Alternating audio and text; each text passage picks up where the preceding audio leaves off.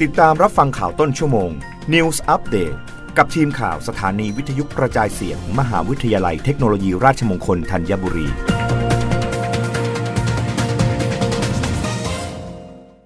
รับฟังข่าวต้นชั่วโมงโดยทีมข่าววิทยุราชมงคลธัญบุรีค่ะรัฐมนตรีช่วยว่าการกระทรวงเกษตรและสหกรณ์เตือนเพจปลอมระบาดหนัก หลอกขายผลิตภัณฑ์นมไทยเดนมาร์กจัดโปรซื้อ 3 ฟรีหนึ่ง นางสาวมนัญญาไทยเศรษฐ์ รัฐมนตรีช่วยว่าการกระทรวงเกษตรและสหกรณ์เปิดเผยว่า ได้รับเรื่องร้องเรียนจำนวนมากเกี่ยวกับแก๊งมิจฉาชีพแอบอ้าง ใช้เพจไทยเดนมาร์ก Official และชื่อเพจต่างๆ เช่น นมไทยเดนมาร์กราคาปลีกส่ง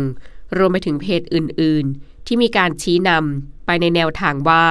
จำหน่ายผลิตภัณฑ์นมไทยเดนมาร์กราคาถูก หลอกขายให้โอนเงิน แต่ไม่ได้มีการนำจัดส่งสินค้าจริง จึงได้สั่งการให้องค์การส่งเสริมกิจการโคนมแห่งประเทศไทย หรืออสคอเร่งแก้ไขปัญหาเบื้องต้น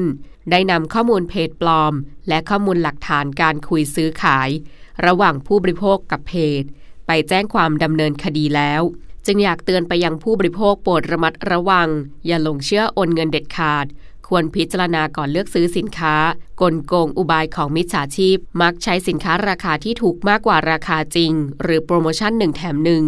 บางเพจขอชื่อที่อยู่ เพื่อให้ผู้บริโภคกรอกข้อมูลส่วนตัว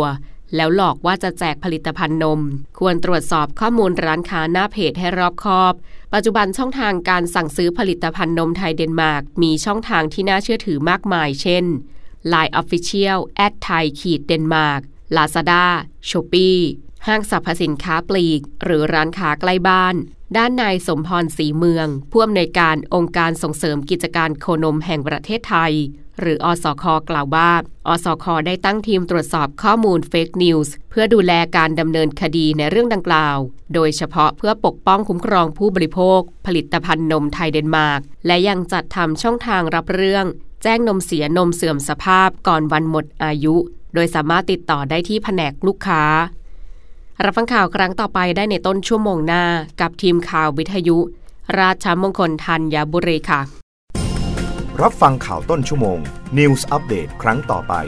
กับทีมข่าวสถานีวิทยุกระจายเสียง มหาวิทยาลัยเทคโนโลยีราชมงคลธัญบุรี